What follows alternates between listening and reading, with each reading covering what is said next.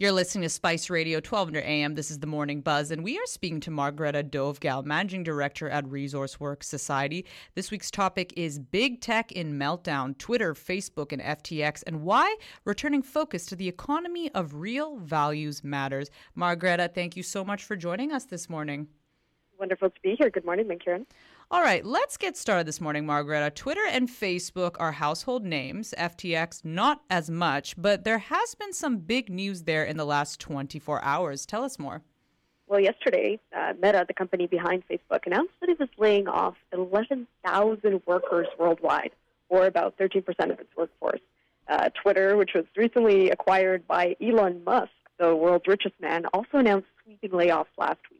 And I'm sure many of us would attribute the challenges of Twitter to a very bumpy takeover and Elon shifting his focus rather unevenly and publicly, I would say, uh, to the management of this tech giant. Uh, a looming recession may actually have more to do with all the things we're seeing than really anything else.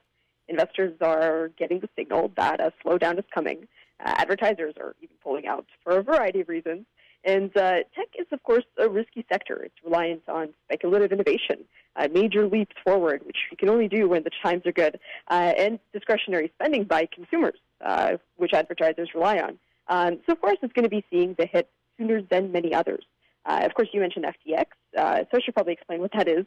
It's a leading cryptocurrency exchange based in the U.S. And uh, in recent months, with the slowdown in crypto values, Bitcoin, Ethereum have all been affected. Uh, many other coins have uh, practically uh, disappeared. Uh, the founder of this exchange, Sam Bankman-Fried, went from having a net worth somewhere in the range of $16 billion to, as of yesterday, under a billion. and yesterday, despite a, another competing exchange, Binance, uh, having said that it would plan to acquire FTX, uh, it was tottering close to the verge of collapse. Uh, this morning's news positioned this a little bit worse, uh, suggesting that the whole exchange might actually fold, going bankrupt.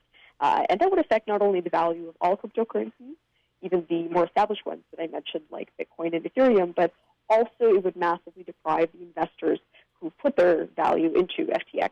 Um, so that's really bad news generally from the world of tech. Mm-hmm. And do you get the sense that investments in these companies will recover? Well, I'm not a, an economist or a financial advisor, so I certainly wouldn't suggest anyone take my advice uh, into account when uh, making investment decisions. But of course, I'm a retail investor myself, and I hope so. The health of the tech sector is essentially a proxy for the overall state of the economy.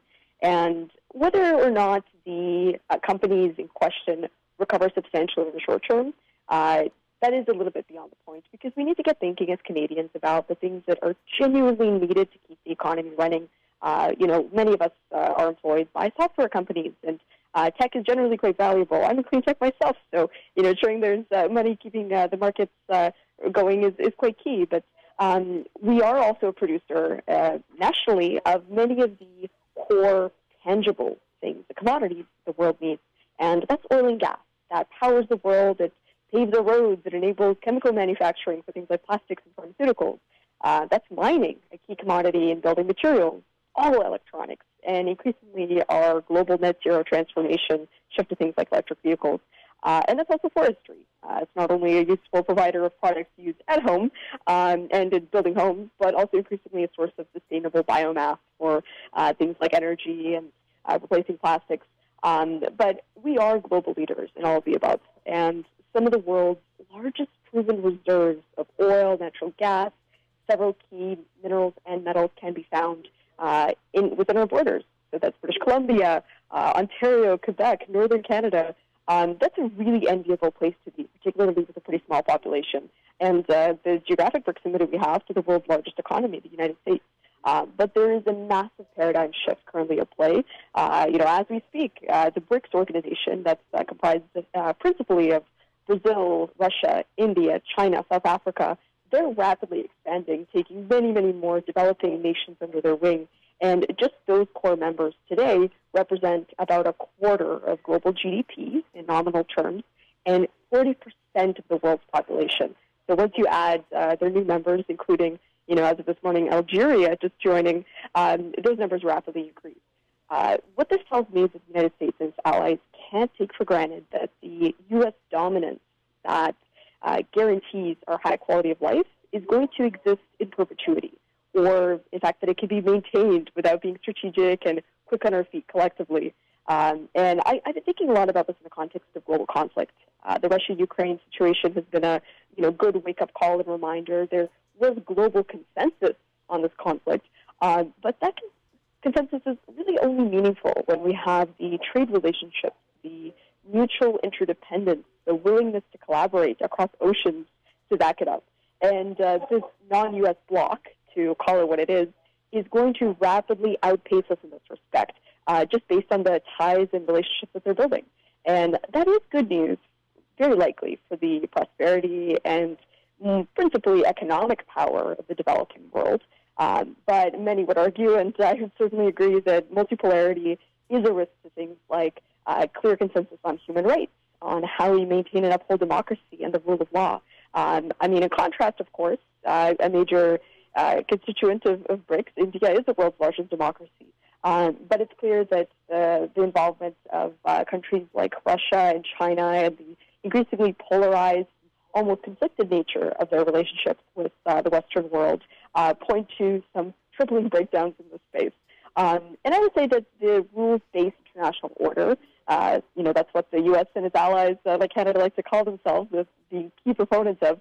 Um, it's only as good as the economic and material power um, of the company, of the countries that uh, push it forward. And Canada's role essentially is to provide resources and innovation excellence to this. Uh, you know, sadly, there's a lot we can, we can offer to ourselves, to Canadians, to the world, but uh, when it comes to being there for our allies, there's not much more we can offer than um, what we can export and the innovation that uh, we can provide to enable resource commodities to be responsibly produced. Uh, you know, we're certainly not a ready-made labor force for exports. In fact, we can barely meet our own needs, so we have massive, massive uh, immigration uh, quotas to, to match that. Uh, nor are we especially a diplomatic heavyweight in our own right. Uh, but if we get this part down, the exporting of responsibly, sustainably produced commodities, we will be able to weather the coming storms. Whether that's the partial collapse of big tech, uh, might get worse, might get better, we'll see. Uh, a looming recession uh, for many, many years, climate change escalating and having greater, costlier impacts around the world, or more importantly, the geopolitical reorientation that's coming over the next few decades. Uh, I think those are all things we should be worried about, and all things that we have the means to address if we really hunker down and think about it. Now, another topic, Margareta, COP27 is now happening in Egypt. Are there specific stories you're expecting to hear more about? Yeah, personally, I'm pretty jazzed about the focus on Canadian innovation. Actually, a friend of mine, Jason McNamee from Lucent Biosciences, is speaking of COPE, uh, and it's not even his first time. Um, he's sharing uh, information about the decarbonization potential of an innovative new fertilizer product that his company has developed. And uh, this product uh, which is really relying on the latest advances in biogeochemistry. Uh, yeah, that's a bit of a mouthful. Uh, improves crop yield, it reduces emissions, and ultimately it strengthens the return on investment for farmers. And they're manufacturing this product right now in Saskatchewan. I'm so excited to see where in the world this Canadian innovation story is going to go next. Um, and of course, it's just an example of the great ideas and ability to commercialize new necessary technologies that Canada can be proud of. Uh, more generally, the consensus for the need for urgent climate action has only grown since COP26 in Glasgow, and we've seen some pretty extreme weather events, uh, including the really disastrous floods that affected Pakistan recently. Still affecting people in that region. Um, so there's a big role for Canada in this respect to lead the transition, the transformation taking place not only in energy but all other sectors, including agriculture. Uh, of course, I'm really pleased to see that Canadian resource leaders uh, have been included um, in delegations, uh, both from federal and provincial governments uh, to, to COP27. Uh, there are some commentators who, you know, aren't so keen on pragmatic collaboration across ideological boundaries, and uh, they're kind of perturbed by this. Um, but I'm really glad to see the federal government is taking seriously its obligation to work collaboratively across the economy. And I'm hopeful that we're going to hear more in the coming weeks about how our economic engines are part of the solutions that we all need. Lastly, I heard that Resource Works is putting on an event on November 29th. Tell us all about it. Yeah, we're uh, looking at new energy opportunities And, you know, like I said, they're a big part of what Canada can offer. Uh, we're having a lunch November 29th uh, with three leaders at the forefront of this transformation.